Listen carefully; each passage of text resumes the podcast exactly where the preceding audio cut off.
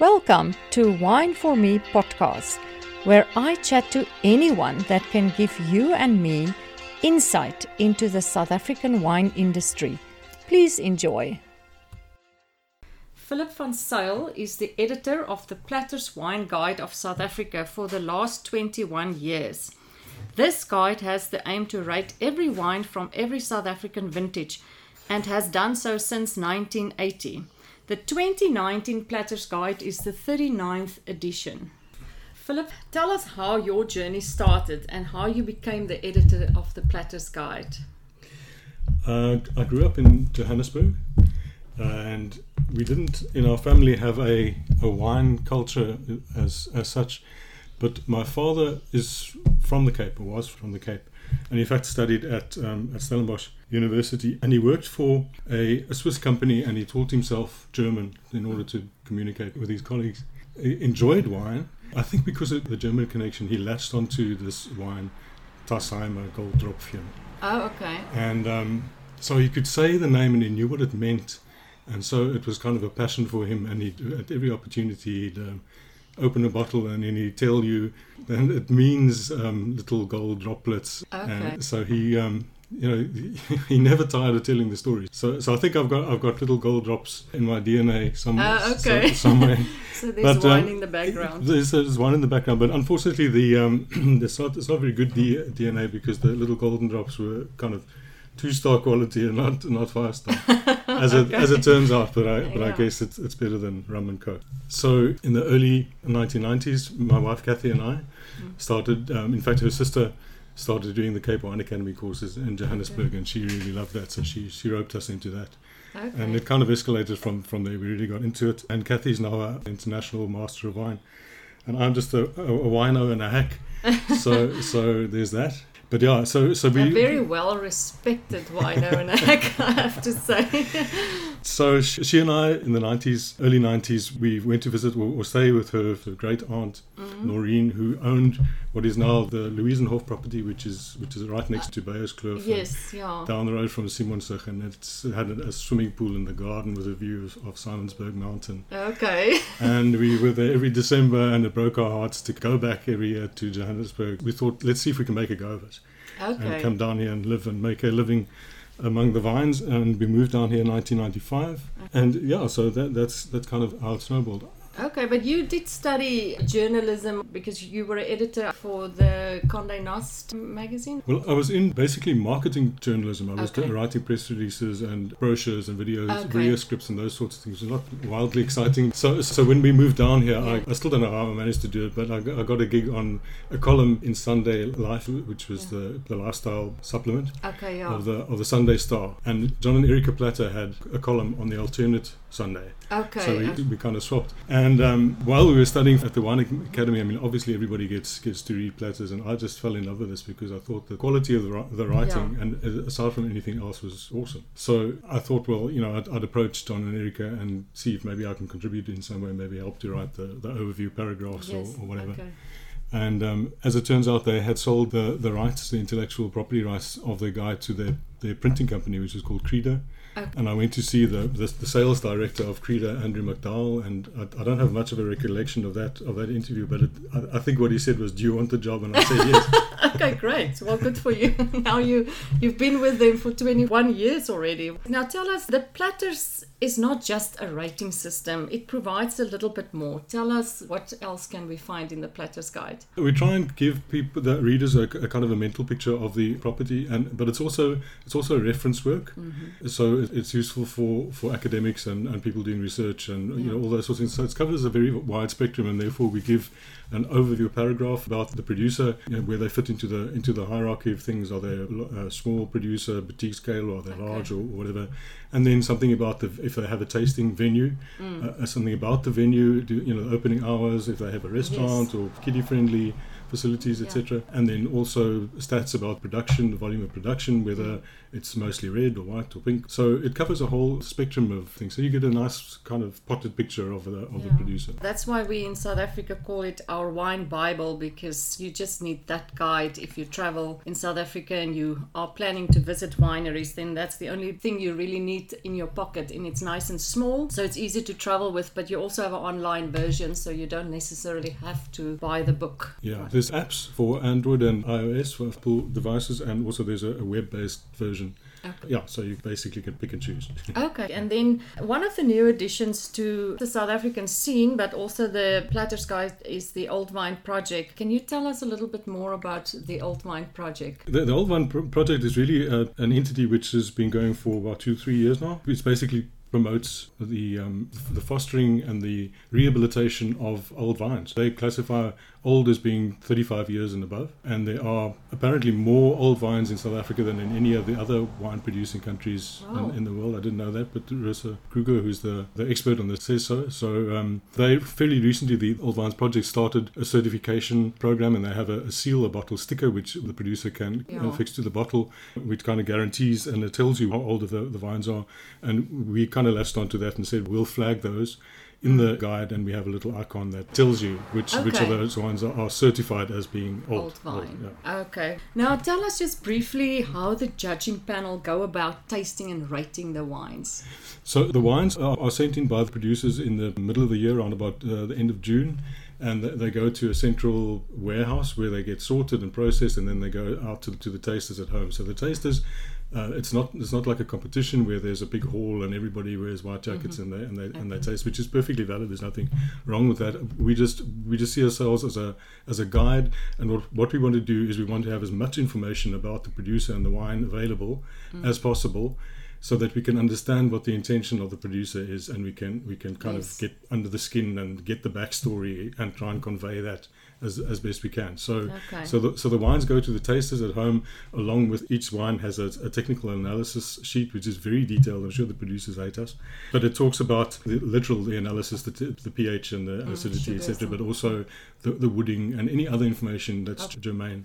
So the taster then sits and, they, and he or she, I draw up a list of who tastes what at the beginning of the tasting cycle. We discuss it with the tasters so that there's no conflict of interest. Um, because it's the site of tastings, obviously, Okay. you know, we need to bulletproof things as you know as far as possible on that score, Mm. and then and then so so they, they in other words taste through their portfolio, log their tasting notes on an intranet, along with the, the rating, and then they send the documentation to me, and I edit it and check it. So yeah, so the, all of, all of the work is, is done by the taster at home. Okay, and then how do the judges go by tasting the five star nominees? The whole nominee thing has slightly changed over the past few years because the new publisher, uh, JP Rossouw, believed that he, he wanted to. So previously, the, the, the, the tasters, when they tasted wines and they identified a wine that they knew was or felt was definitely four and a half star, but possibly worthy of five, nominated that wine to go into a second round of tasting, which is conducted blind. And J- JP thought it was fairer, and, and I totally agree that from a certain rating, in other words, on a, on a 100 point scale, because that's the scale that we use in house for our ratings. Okay. And it, it's now also reflected in the book as of this latest edition. Okay. So, in other words, wines from 90 and, and subsequently above. 93 Okay. uh, are, are then automatically entered into. So it's not, it's not a nomination anymore, but it's, it's it's you know if it's 93 and above, it gets into the second round. As I say, that's an Okay. audited blind tasting, and the wines that that emerge from that as five stars are the five stars, and then the 94 points are the highly recommended, and the other ones end up at 93. Okay, so that is all conducted blind. Just in case. Okay, and then is there a limit to the amount of five star wines, or does it just go on the quality that you get and every year it's different? Yeah, there is no limit, um, and it is different um, different every year. I think everybody will agree that the quality is, is improving year on year. So th- I think the numbers will necessarily go up. But I think what we really want to try and do is to is to make sure that only the very best get that because it's it's prestigious, and we really want only the top wines to get that. So I think the, the tasters certainly are encouraged to be selective, and you know just to make sure that the the very best, the creme de la creme, get And there is a lot of really good wines now in South Africa. In fact, your latest edition has over 700 pages. um, and it started off much thinner. Is the industry growing, and do you think people aim for quality or quantity when they start making wines these days? The, the industry is definitely growing, and um, we have our 50 new producers every year. And I'm sure this year, although right now at, at, this relatively early stage, I don't have nearly that number of new producers on my radar. But what happens is, is that once we've issued the invitation to be featured in the, in the, in the wine, in other words, when the season opens, if I can put it that way, yeah. then you know people come forward with we don't know of. Okay. And so, you know, we've made our first vintage and we really like to be in the book. So we end up with around 50 new producers every year. So um, okay. there's no reason to think that we won't do so again. But I think that, but the trend definitely is for smaller portfolios, maybe one wine, two wines, mm. and, and just much scaled down, but, but an absolute focus on quality and um, mm. crafting. Yeah, that's good news for us um, wine drinkers definitely, to get definitely. some good quality. Yeah. Now, every year, people wait in anticipation to see what color the Platter's Guide will be. You even launch a competition on social media for people to guess the color, and it plays an integral part in the launch of the hard copy. Now, tell us, uh, is there a secret to picking the color every year? Uh, but I must tell you because the my, my first edition was this one, as you can see, which is kind of the charcoal, bit of the charcoal color, and the next edition was 2000 because it was the millennium and the theme was sparkling wine. So everybody was there was a whole gallery of photographs of happy, smiley okay. uh, winemakers doing smiley, happy things, and then the color comes out and it's it's a sort of a midnight blue, which is not it's not exactly the cheerfulest, sparkliest color. Yeah. So, so I said to Andrew McDowell, we jazz things up a little bit and have a nice, lively color. So we started from 2002. In those days, it was he and I who kind of come up with a color. We, we probably, I think, mostly what we do is we'd have a look on wine shelves and find an interesting color on a capsule and kind okay. of kind of borrow that. But um, so at the moment we involve the, our fans on social media. It's a, we call it a competition, but it's not really. We just say help us to choose the color that you. Okay. That, so we put out six or seven colors on social media, and people can vote and they can win wine if you know for participating. But it's not really a competition. But it's and, a great fun thing yeah, to, to, do, and it, nice, yeah. yeah. and it sort of gives another twist to the Platter's Guide that yeah. can be quite a serious thing. I mean, the Platter's Guide are really for people that's into wine and you know are taking it quite serious. Mm. So it's kind of a fun thing to have the color picked and um, voted on. And yeah, all that. yeah, yeah. I, th- I, think yeah, it's, it's, meant to be fun, and I think it's become a, a feature you know, the, the fact that it's quite a loud color, usually, it kind of reflects the fact that, that the tone of the book is not, is not I call it a reference work, but I don't think it's written in that style. It's kind of chatty and more, yeah. and more informal. So it kind of reflects what's in the book and, and, and hopefully makes it less daunting. Yeah. You know, I think I have every edition and it looks nice on your bookshelf with all the different yeah, colors. Yeah. And it gets thicker as well. It actually has a nice pattern going.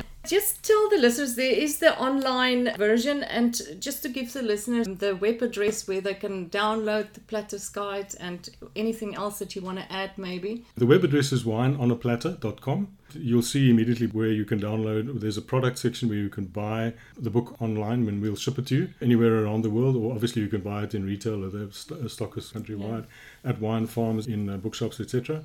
Uh, and uh, you can download the, the apps from there as well. And as I said, the, the web-based version is actually is pretty cool because it is obviously web-based, but it, it's quite powerful and it's search-driven, so it's it's flexible and gives you different insights into the into it has an advanced search feature, so you can look for you know all of the four-star wines or five-star wines okay. in a particular region yeah. if that's where you're going to travel. If you're planning on on doing winelands rambling, mm. or you're planning a tasting uh, and you only want you know five star Chenin Chenin Blanc, for example, mm. you can very quickly go and look it up there. So it's pretty flexible. I think I read somewhere there's a GPS system that you're working on now as well that you have on the new edition um, to pinpoint locations and things like that. It's a it's a system. It's called What Three Words. It's a brilliant system which was developed to basically help people who, who around the world who don't uh, you know, whose addresses are problematic so in, in one way or other. So it's, it's divided the globe into three meter square, mm. and it's defined by a combination of three words. Okay. So so you can find you can find any or name any place on Earth by using those combinations of, of, okay. of three words. So it's a GPS, but in a in a much more friendly version, which is why okay. we've used that. So you can type in in your in your search engine, mm. you can type in that combination of, of words, and it'll bring up the screen and not the screen, the map, and you can get directions to, to, to there. We've also got the, the conventional GPS Yes. which which we had for several years now. But um, so it's a, it's a simple, it's a user friendly. It's quite fun to read as well because some of the co- the combinations, as you can imagine, they're random. Yes. they're just yeah. random words, so they're interesting, interesting Okay. Philip, thank you. I don't know if there's anything else you'd like to add, but I hope everybody will invest in the Platter's Guide and travel our winelands. There's such a lot of beautiful places and there's a lot of gems in our industry that people not necessarily would know about if they don't go a little bit through the Platter's Guide and look at uh, some of the new boutique wineries, little places that um, is off the beaten track. So it's a Yeah, very yeah. good guide to have for that. Yeah. Well, thank you, thank you, and thank you for the opportunity. I really appreciate it. Good Thank luck thank with you. the next edition. Yeah, thank you. I need it.